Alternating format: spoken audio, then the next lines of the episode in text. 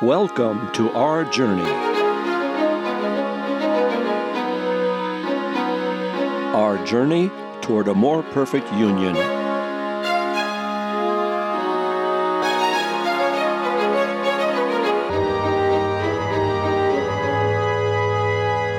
Our more perfect union is an experiment, a grand experiment in something we all cherish: democracy. Welcome to our Radio Roundtable with higher education consultant Dr. Michael Walker-Jones, Harvard's Executive Director for Health and Human Rights, Dr. Natalie Alinos, and from Beacon Hill, Representative Jeff Roy, as we the people celebrate the journey of America toward a more perfect union.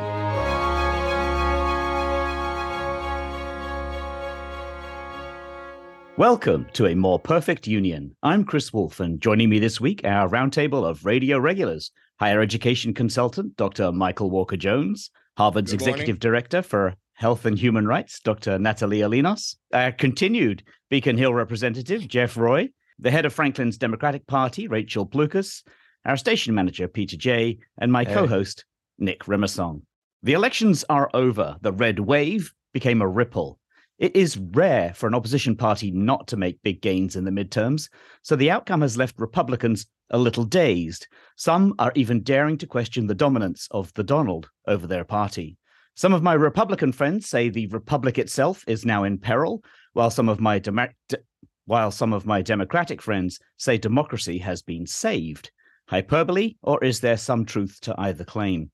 Here in Massachusetts, Republican Governor Charlie Baker has conceded to Maura Healey, and Healey will become the first openly lesbian governor of any state in U.S. history, and much, much more. Today on the show, do the midterms mean we're heading toward a more perfect union?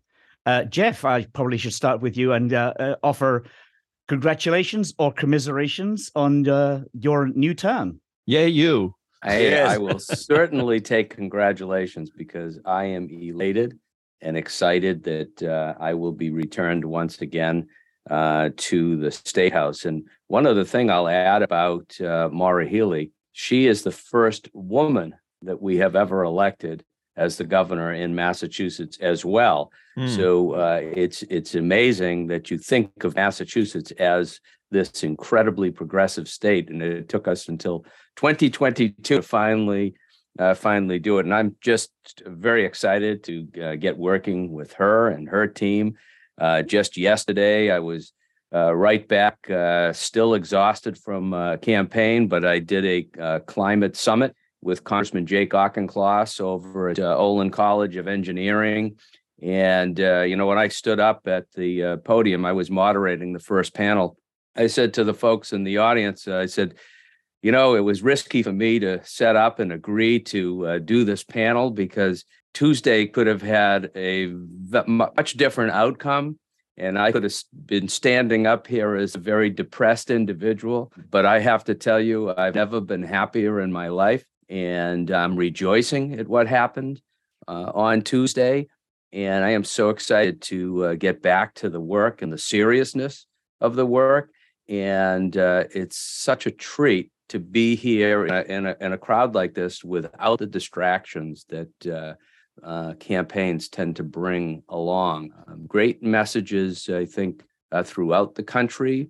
I'm not going to engage in hyperbole in terms of democracy being saved, because I think, democracy works itself out every time we have an election, every time we send people to the polls. Every election is important. And I hear people say, well, this is the most important election in our lifetime. Well, every single election is important.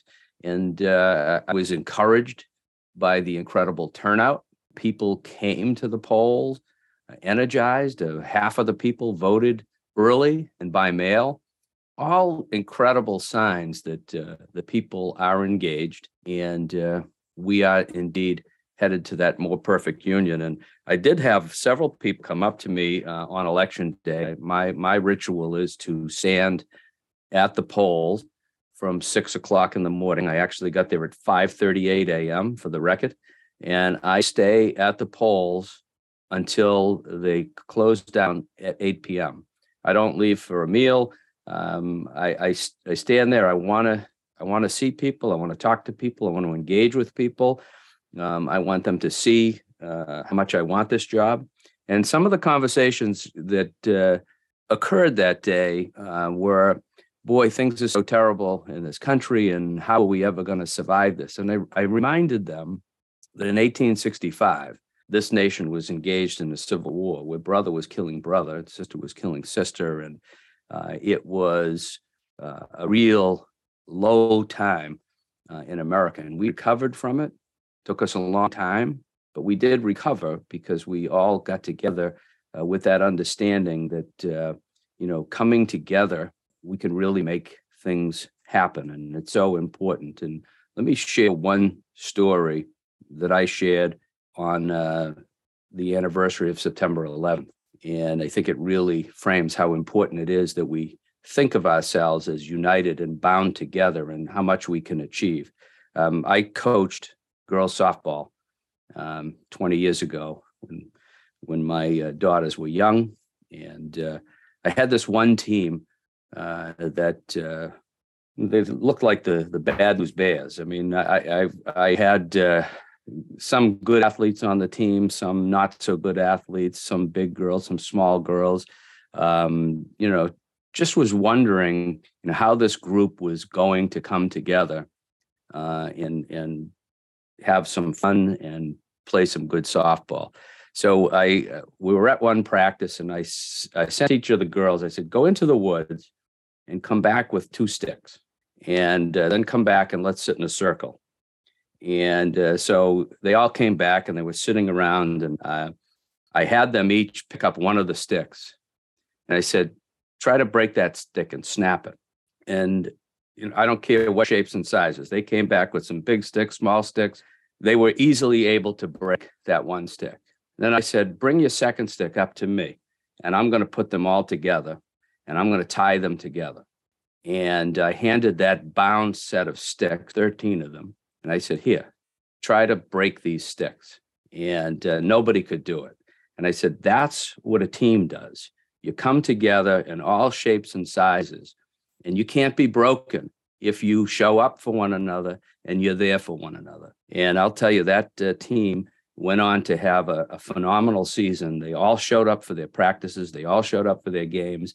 And they really understood what teamwork was all together. And I think that's what we have to understand as a nation, that if we bind ourselves together and work together, we really can accomplish great things. And I am a man who's a glass half full guy. I'm an eternal optimist, and I share that story because that's what I'm thinking on the heels of election 2022. May I just spread it a little wider there? Dr. Michael Walkle-Jones, you have some very good connections with Alabama and Kentucky through your work and your origins. So just what's your sense of your read of the wider picture and the places where Massachusetts residents don't normally get to very much? Well, that's... Are there other places than Massachusetts? I wasn't aware of that. Just a few. Yeah, we have these things called borders. You can't see them, but they're out there. Oh, you can sometimes. And I cross a few of them when I go to work. In Alabama, and thanks for asking, Chris, because the current governor, Kay Ivey, who I personally think is a very nice, wonderful person, a good leader. And if you follow Southern politics, you will be able to note that you don't hear her in the news very much, like you do some of the other Southern governors. She won re-election. They elected a new senator for the first time in the history of Alabama. They elected a woman, albeit she's a Republican, not that that's a bad thing. And I also happen to have been introduced to her, and she's a wonderful sort of right of moderate, some of that because she has to be. Without question, Alabama is a red state. Georgia, where I've got a number of friends that I visit with from time to time, is in turmoil around their Senate race. But clearly with their governor and with all of the other state offices, it's still a red state. So the runoff between the two senatorial candidates is a real oddity. in Georgia. And I think it goes to Jeff's point around the idea that there is some, I think, internal search that the Republican Party is going to have to do for its soul, because there are a couple of states, Florida, Georgia, where it looked like the people were not only leaning right, but leaning toward some kind of government that's unfamiliar to the rest of us. And I have a sense of hope. I'm like Jeff, as I talk to some of my Republican friends, as I look at the landscape, it looks like the American people, the ultimate deciders in terms of who represents us, made some pretty striking decisions. Now, I'm going to use a sports metaphor before I ask Natalia to take a look from her perspective, but I'm also going to use a sports metaphor, but mine is in soccer, Jeff, where I also used to coach girls soccer. And in soccer, especially with young children, one of the real challenges for a coach is to have your team act like a team. That is, instead of everybody running to the ball, someone has got to play without the ball and go where the ball needs to be next, which sometimes could be 30, 40 yards from where the ball is. All right. But if no one's there, then you run into a problem where you can't move the ball. And sometimes the fastest way forward, and here's my little piece for thought. In soccer, sometimes the fastest way forward is backwards. Now, think about that. And there are many occasions when I showed our team how if you run up against a wall of defenders, sometimes it's best to put the ball back to your fullbacks or even to your goalie, and then, boom, you find that opening, and there you go, down the sideline. And I'm sure my European friend Chris can attest to the fact that in soccer, man, you always are on the lookout for where is that opening? How can we get there?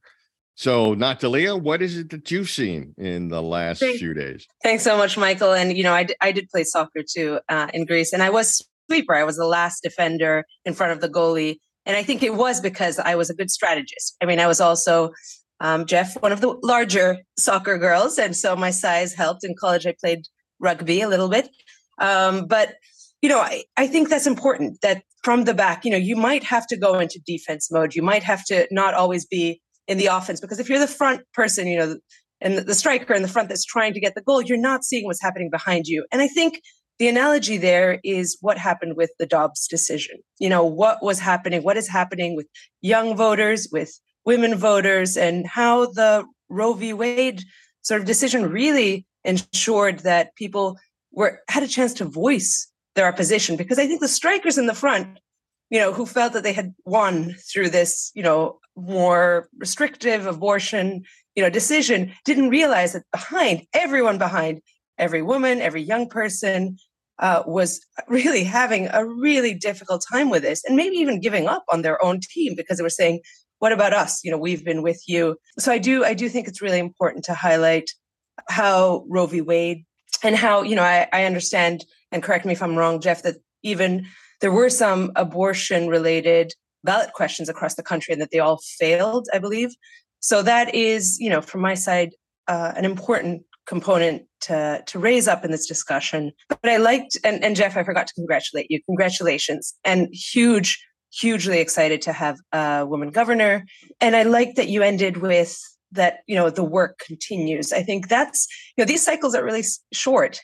And so you can congratulate yourselves for a few weeks maybe, and then get back to work. So I think, in that sense, what are the challenges? What were the lessons? Is there anything that we learned around the youth vote, which obviously has implications for our climate policies as well? So those are the types of conversations I've been thinking about, but definitely feeling optimistic that there's a loud and clear message that this country doesn't believe that the woman's reproductive rights should be determined by her local politician, as Dr. Oz said, you know, something along the lines, the patient, the doctor, and the local officials make the decision. It's like, no, the local officials should not be at the table deciding a woman's right and health. So I'm glad that that notion was rejected loud and clear. Yes, and but I do want to note, you know, that Dr. Oz, his defeat was very narrow. He still managed to get something like 49% of the vote. And as I mentioned in my introduction, I've heard from some Republican friends who are kind of, now they're the ones who are thinking like the Republic is in peril. And I'm not sure what it is their vision is that's in jeopardy, what it is that they're afraid of losing. I know, Nick, you've have some friends across the aisle. Maybe you can help illuminate this. What is it they're worried about losing? Chris, I just wanted to jump in on that point of the narrow wins, because I was having the same discussion at the global level around Bolsonaro and Lula in Brazil. Like, that was a really close race. So while we celebrate, you know, those of us who are more progressive, Lula's win, what does it mean that almost 50% of the country wanted Bolsonaro? So thank you for reminding us that a win doesn't mean, you know, that 90% of the population is with you. So sorry, yeah. Nick, jump in. No. And of course, and that reminds me, in this country, I mean, the last presidential election, the number one and two greatest vote getters in the history of this nation were Biden and Trump. Trump still managed to gather more votes than anyone else had gotten before him until Biden's final numbers came in. And Chris, you asked about friends that I have who are diametrically opposed to my political views, whom I discuss it with them. I think mostly the problems they have center around what they see as fiscal responsibility. They just don't like the idea that their vision of a Democrat is someone who just pours it out with two hands, but he's only taking it in with half a hand. They think that the Democrats are just too eager to just give away everything, give away the house, the mortgage, everything, and just more, you know, basically mortgage this country's future for votes today. And I think that's been a problem, an ongoing issue. Now, but that sounds to me like what Donald Trump was doing while he was president. He was mortgaging the future. If you want to see fiscal responsibility, come to Massachusetts. I know. You know, the 130 Democrats in the House of Representatives versus 30 Republicans. And there's 37 Democrats in the Massachusetts Senate versus 3. And that was this session. Next session, the number is going to be 170 Democrats versus 30. So we picked up 2 more Democrat seats in the House. Massachusetts has been democratically led since the 1940s.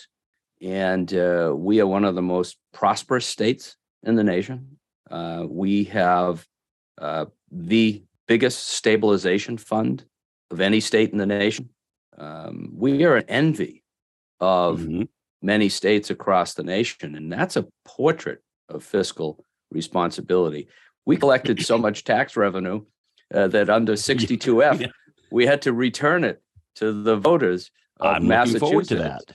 And I understand that some of the checks have already arrived in homes already. So, you know, be checking your mailboxes. I mean, that is...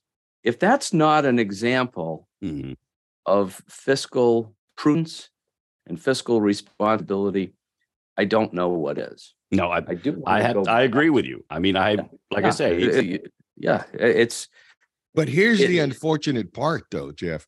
Yeah, many of our constituents are not aware and of our history, and I would like to compliment again your sort of prognostication that, well, you know, we need a lot more civil and civic engagement on the part of our students with your bill in terms of teaching civics in schools. We also need to make sure that we need to publicize outside of our borders the history of how not only has Massachusetts led internally in terms of our own Commonwealth, but we are also leaders historically. The frame of the Constitution, as a matter of fact, was based upon many of the tenets that were in the Massachusetts Constitution. The special ed laws in this country are based upon the special ed laws that came from Massachusetts. Many of the folks who don't realize that Obamacare came from the model that was first established in Massachusetts. Romneycare. Yes, Romneycare. And I, you know, for my political soul, I don't understand why he didn't embrace that and say, oh, yeah, I'm the one who came up with that. All right. And just take total credit for it. But when I talk to my friends, as a matter of fact, I had a conversation just yesterday with one of my colleagues and friends in Alabama, and we were talking about a project that we're trying to get off the ground. And I said, well, we've got some things that we've done in Massachusetts around that. Now, this was around teacher mentoring, around induction processes, et cetera. We have the number one school system as a state in the country, number 5 in the world in Massachusetts. And the response that I got from my Alabama friend was, oh, no, if we say anything about this coming from Massachusetts, it's dead on arrival.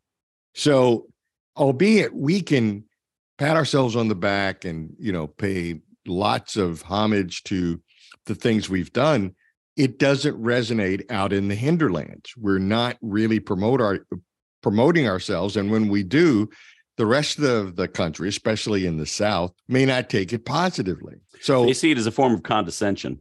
Yes. Yeah. And so we've got to deal with that. As a country, we have to deal with that, because there is also the same kind of vehemence when I talk about some of the great things that are being done in Alabama with some of my Massachusetts friends. Oh, come on. They're doing that in Alabama. No way they're doing that in Alabama. Well, it's interesting that, you know, at the state level, we could talk about that. But Robert Reich pointed out something several years ago on the national scale. If you look at Democratic national terms versus Republican national terms, the Democrats either managed to maintain or reduce the national debt over a given term and managed spending far better than the Republicans did as a general rule. And the graph bears it out. But in the court of public opinion, you know, those who talk, you know, loudest, longest, and most boisterously are the ones that generate, you know, the opinion as the truth. But the Democrats have been remarkably responsible in terms of actually not being the party that they've been labeled as tax and spend. And so it's extremely difficult to take what can be obscure statistics and reduce them down to a very quick, pithy soundbite that sticks. Pollstering, it's interesting also that this time out, pollstering included what was a particularly personal opinion with respect to the right to choose abortion. And I think that that skewed the result, and it played a stronger role in the national scene than people thought it would. So the pollsters, in shaping their questions, I don't think were able to get a clear enough view of what the real sentiment was. And it's, you know, also there's this notion that maybe the January 6th committee actually had an effect. I think that the Stop the Steal election fraud discussion has gotten old, and that people in general aren't buying it anymore. And those Republicans who continue to bang that drum did not fare well. Those Republicans who were tightly aligned and supported by Trump did not fare well. I think we saw that crystal clear in the ticket in Massachusetts. He could not, Jeff Deal could not even get off the starting line in Massachusetts. It was, he could not raise money. It has led to a complete disintegration of the Republican Party in Massachusetts. They have a leadership opportunity come January. And if they continue to go with Jim Lyons as the head of the Republican State Committee, that's good news for us Democrats. Right.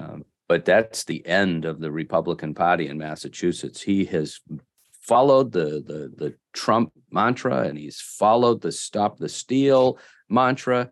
And those ideas simply don't resonate here in Massachusetts. I think a real reflection, and given that we are a Franklin radio program, we ought to make reference to the Becca Rausch, Sean Dooley race, which I think brought these themes home very clearly. It was the most closely watched race in the Commonwealth of Massachusetts, certainly represented many of the issues that we're talking about here today. I was wondering how much of an impact the abortion and women's rights issue would have on a race. And it was clear to me upon seeing the results that it did play a huge role in that race. And the other thing that I was fascinated with, and I happened to have this conversation with Becca the day of the election, I said, Becca, I said, your race is also a, I don't know if mandate's the word, but we often in the political space make the point that signs don't vote. And I have to tell you, the signage that the Dooley campaign had out in the area was something like I have never seen in all my years of politics. The 4x8 signs, the sheer volume of signs that were behind his campaign. And I looked at it and you say, wow, this is incredible, the amount of support that's out there. But we've always believed that, to win an election like this, you have to go to the grassroots, you have to go door to door, you have to speak to people. And that principle was really tested in that race. And it was clear that the principle remains. Signs do not vote. You need to connect with the voters, and you need to speak to the issues that are important to them, and you have to speak directly to them. And you're not going to do it just by putting a bunch of signs out in the area. So those are two observations from that race that... Jeff, can I say a quick story about Becca door knocking, and then I'll give it right back to you. So I was door knocking... No, I actually wanted to turn it over to you folks. I'm dying to hear your reactions to that whole thing. So kick it off. Well, I should just say I was door knocking with my 9-year-old daughter for Becca. And, the first hour went pretty well. And then she was like, I am hungry. I am tired. Why are you making me do this? And we got to a door and she was pouting. And the woman at the door was like, oh, you look hungry. And she's like, I am so hungry. And the woman came back with like 4 different snacks and a bottle of water. And she was like, you're doing really important work. And my daughter was just like, wow, okay, I'm not harassing the people at the door. People want us to continue. And it felt so good to sort of be knocking on doors, and it re-energized her. So we, covered our whole turf. And as some of you know, I don't drive. So covering a turf on foot with a 9-year-old hanging around was difficult, but it was important to me. I don't do a lot of door knocking outside of, Brookline, but I felt that Becca's race was really important, not just for the reproductive rights, but also, she's been a very strong public health supporter on a lot of issues around COVID and difficult ones, masking issues. Actually, just to plug in, we just put out a paper in the New England Journal of Medicine yesterday or 2 days ago, which was covered in the New York Times. Actually, also a colleague in Japan sent me the Japanese media coverage of it, showing that masks work. And Becca has been talking about those issues, and they're unpopular. So I think the challenge as a politician is, how do you weave what is popular, what is not popular, and what is important to do anyways? And I think she's been pretty clear. And so have you, Jeff, this matters, this is important for our future. And so part of me, when, people say that we're spending too much money and not thinking about the future fundamentally requires bold action on climate change. The future requires bold action on some of these social issues that divide us. So, thinking about everything through just a monetary frame misses the moral urgency to, take action on some of these issues that really are central to the future, to our children and to our children's children. So I don't know. I think that's, that's something to think about. And I was following very closely the New York State governor race, in part because my director of the FxB Center is the current health commissioner there. And that was a tight race, tighter than anybody expected. That, you know, there was, towards the end, people were worried that the governor was going to lose because she was speaking too much about, you know, some of these issues, abortion rights, and that she should be focusing on crime. And that's, you know, and it's true that her opponent was gaining momentum because of kind of a crime and fear narrative. But I worry that, you know, if you start picking a narrative that is intended to scare people into voting a certain way, what are you doing to our democracy? What are you doing to our community? What are you doing to our sense of, like, you know, being afraid of your neighbor, and then using, you know, images of people who maybe don't look like you, going back to your point, Jeff, about, you know, people who look differently have to come together. So using fear tactics, I think, is harmful beyond whether you win or lose an election. And I'm proud when people are able to win through sort of clear messaging that doesn't become about attacking our neighbors. So anyways, those are my high level points, but I'm really, really glad that Becca, you know, managed to pull through, of course. And I'm going to add to that too, a phrase from Dr. Martin Luther King Jr., part of his speech on the mall. And the question that he asked was, how long? How long can we as a society keep focusing on social and cultural issues and not on building up our people, creating jobs, and a way of life that's respected and fruitful? How long can we continue to think that building prisons is a perpetual motion effort instead of building rockets and spaceships and helping to look toward the future? How long can we destroy our planet with all of the fossil fuels and not look at renewable energy and making it until one day, possibly one day, energy is a right, not a commodity? How long can we, as an American culture, disrespect our children by not providing them with universal childcare, with an education system that's worthy of us as a country, with a healthcare system where people don't have to look in their pocketbook to see if I can afford my prescriptions or can I really have that procedure? How long? And part of it, I think, and I'll throw this out to the group, part of it too is the fact that we take our people for granted. Now, I'm going to throw a little shade toward my buddy, Jeff, with regard to the legislature, not just you, Jeff, but the legislature. For example, question one. I read the top line on question one. Question one passed, but I think it had the lowest percentage of popularity than any of the other three propositions. And part of that could be because there are some hidden, I think, some hidden real sort of problems in question one. One, the thought that a small business owner goes through his or the family's entire life, sell their business at the end, and they get hit with a 4% addition because their business sells for well over $1 million. The one time in their life when they were able to capitalize on their business, because for sure, they're not making most small businesses in this state. They're lucky if they're, you know, and I'm talking about businesses for the most part that have less 50 or less employees. They're not making $1 million a year. Selling my house. My house is appreciated, and I'm one of those. It won't sell for $1 million, but let's say that it did. Suddenly at the, here it is. I'm in what are called my golden years. I'm going to sell my house. And then I'm going to get hit with a 4% tax. And I say to our legislature, that's not fair.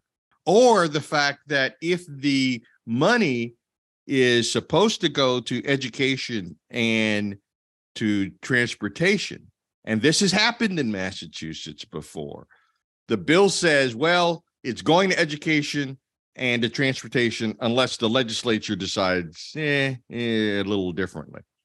Well, that's the thing that starts to frighten people, because sometimes we get so disappointed in our lifetime with government that one little instance like that, uncorrected, starts people thinking down this path where can we trust them? And I think Trump has done a great job of bringing that lack of trust, just that little kernel, and started to feed it and make it grow as a small flame. And we've got to be careful with that. And that's one of the other things, too, that I took away from Tuesday.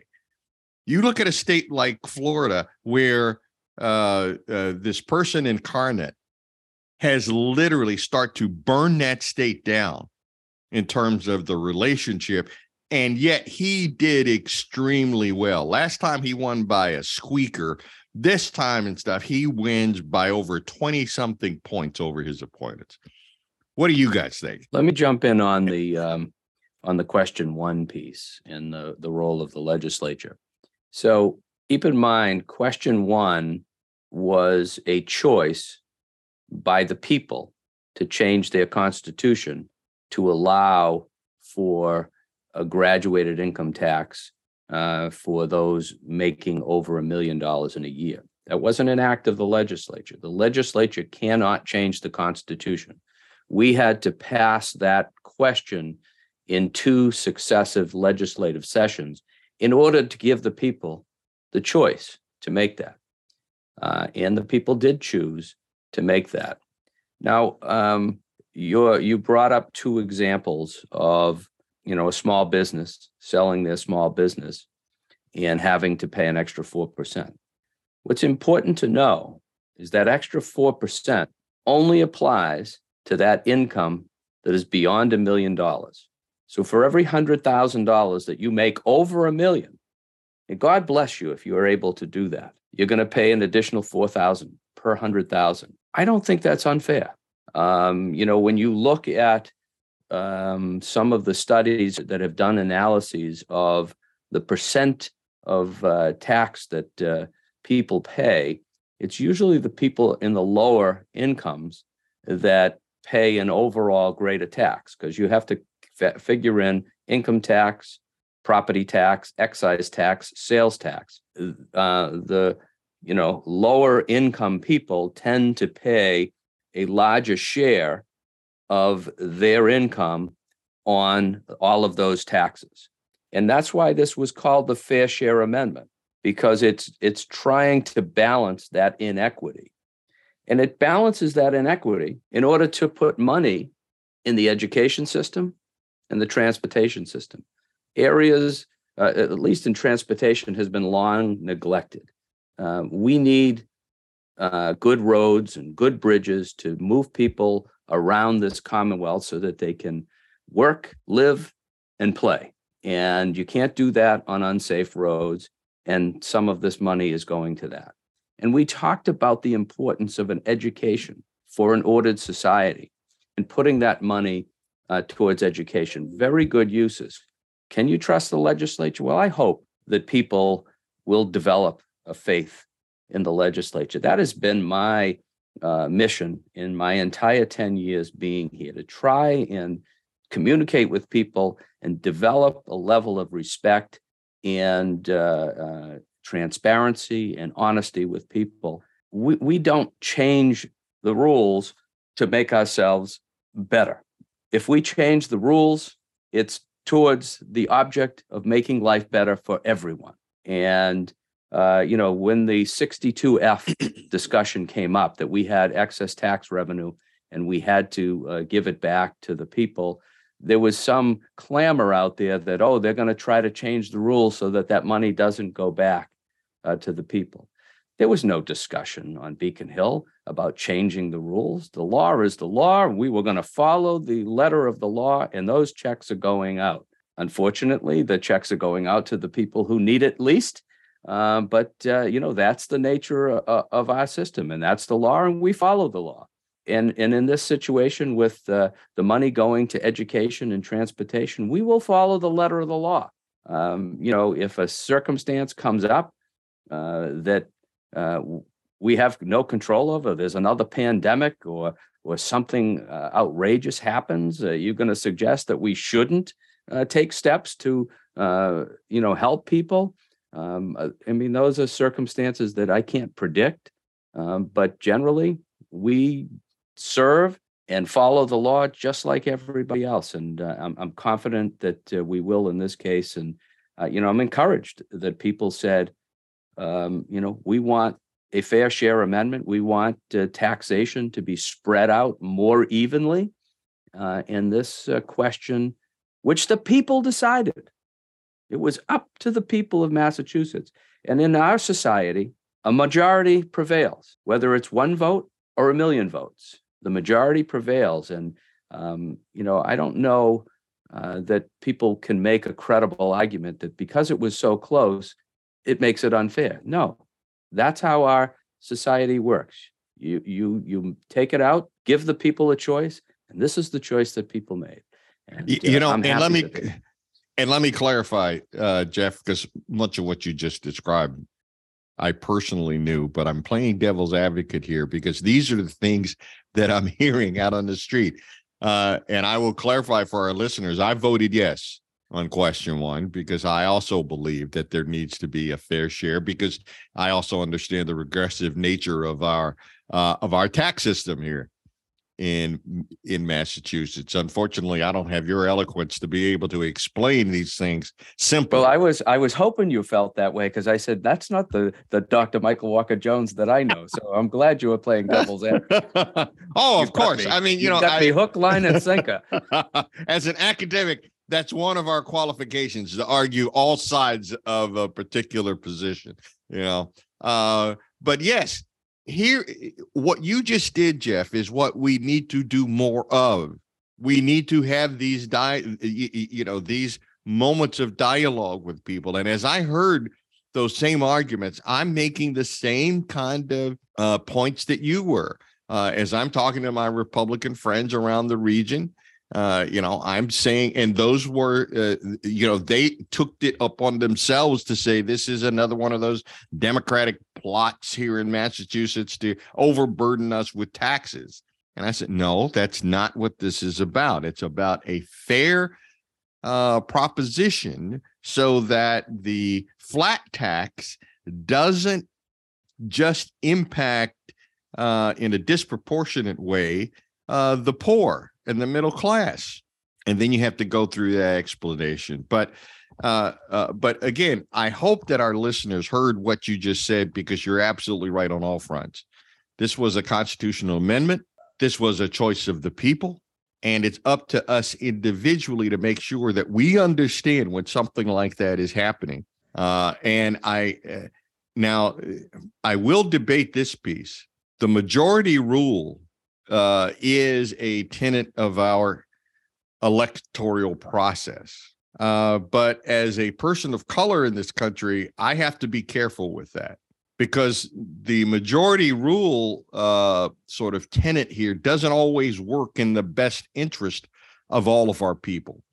And we have a history of that. And let's, and I will freely, if necessary, come back on another program and let's talk about when the majority has been oppressive to the minority in this country because they were the majority.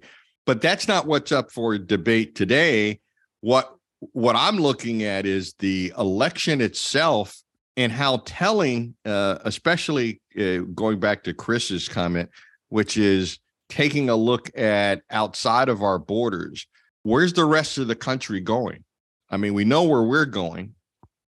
We hope we know where we're going as a Commonwealth. But where is the rest of the country going? And I'll say something that I said before we went on air, which is we need a unifying project, which goes back to my piece about how long can we keep focusing on things that don't provide a massive jump forward? When John Kennedy talked about landing a man on the moon, he shocked the world, literally shocked the world, that the United States was going to engage in something that was not only difficult, but expensive. Oh, my goodness. They're going to create a whole agency of eggheads who are going to ultimately put a person on the moon. Now, I must admit, we've failed in one regard because we have not yet put a woman on the moon. And I think that's the next thing and stuff that we really ought to concentrate on is having a whole crew of women. And they probably will do the best job ever of getting to the moon, getting back, doing the right collections and stuff, and start that industry up on the moon that needs to be done. I have not forgotten our women. Let's not forget, Dr. Mike, that it was 11 black women who put the men on the moon. Oh, absolutely. They did all the math. Absolutely. Absolutely. Well, not just the black women, but there were other women in that particular crew. They were called computers. And if you haven't seen Hidden Figures, thank you. Yes, that great movie, Hidden Figures. I want to also focus on, by the way, while we have a little time left, on messaging. When Democrats are being accused of failing to get their message out, Democrats were framed as, you know, the biggest thing we could do perhaps is write a sternly worded letter to the Times. So in terms of messaging, we were somewhat feckless. And the whole notion of putting a man on the moon, that had two components that were really important: drama and a common enemy, the Russians. So the United States could easily rally around that one. So looking at how long do we, fill in X, our challenge on messaging is how do we put that same common cause, common existential threat, common goal that everybody can rally around, because everything that we look at is unfortunately somewhat, you talk about climate change, it's abstract. And yeah, we're seeing a lot of footage now, but even so, it still remains abstract for an awful lot of people.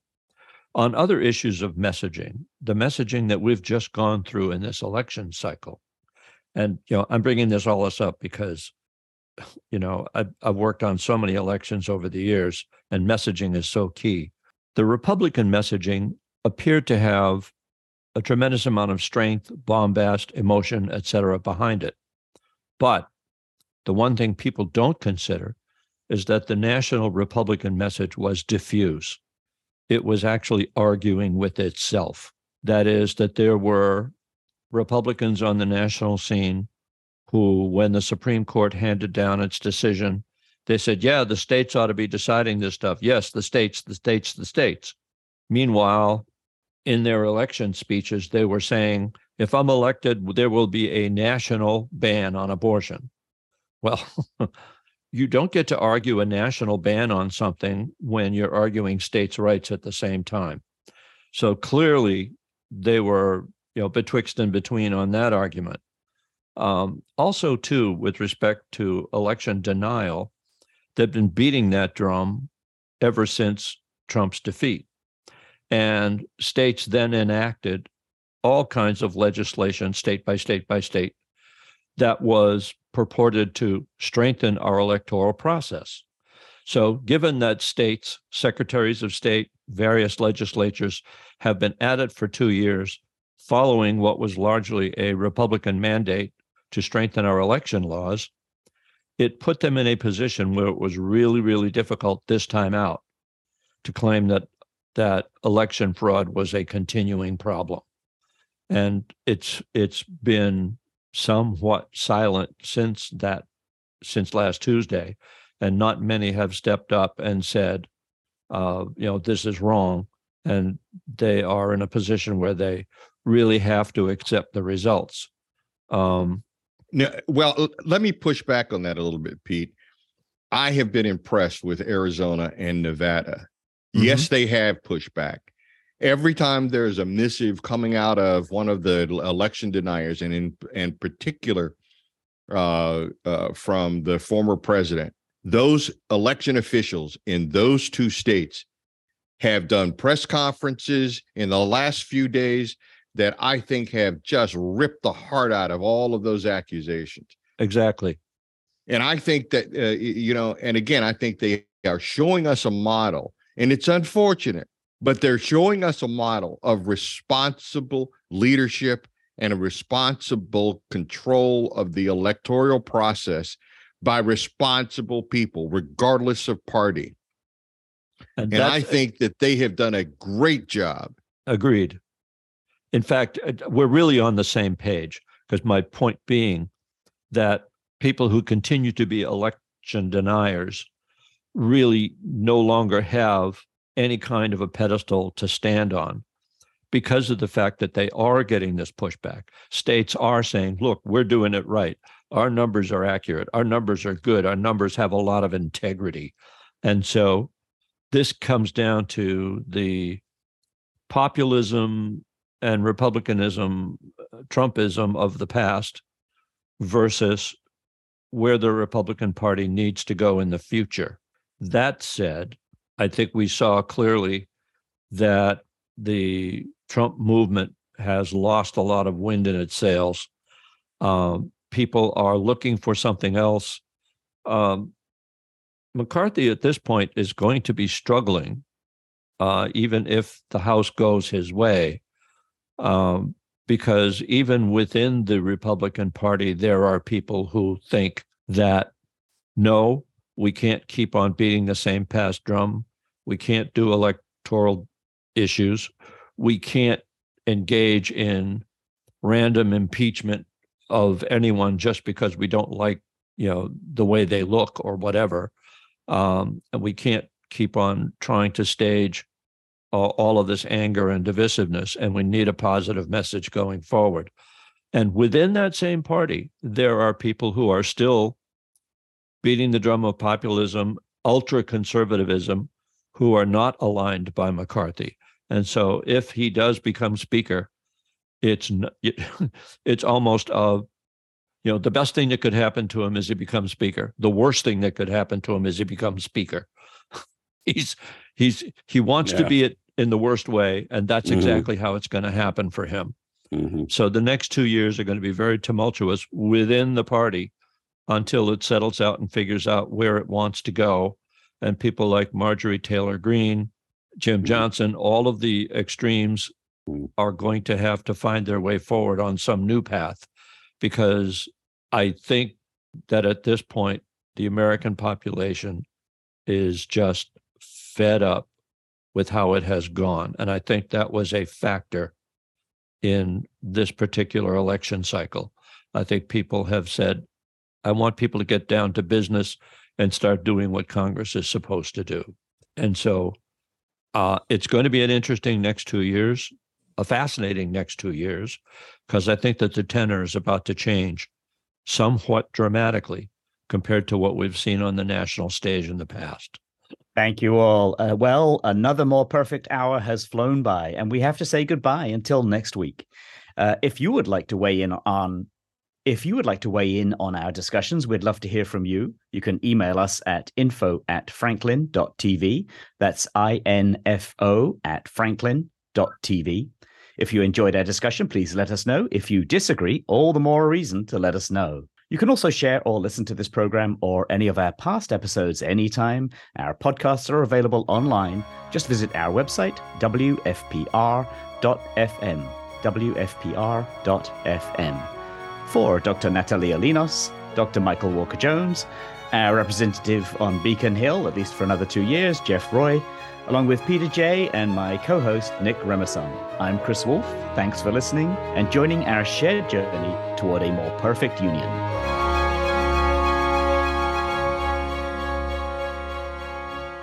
This is Franklin Public Radio.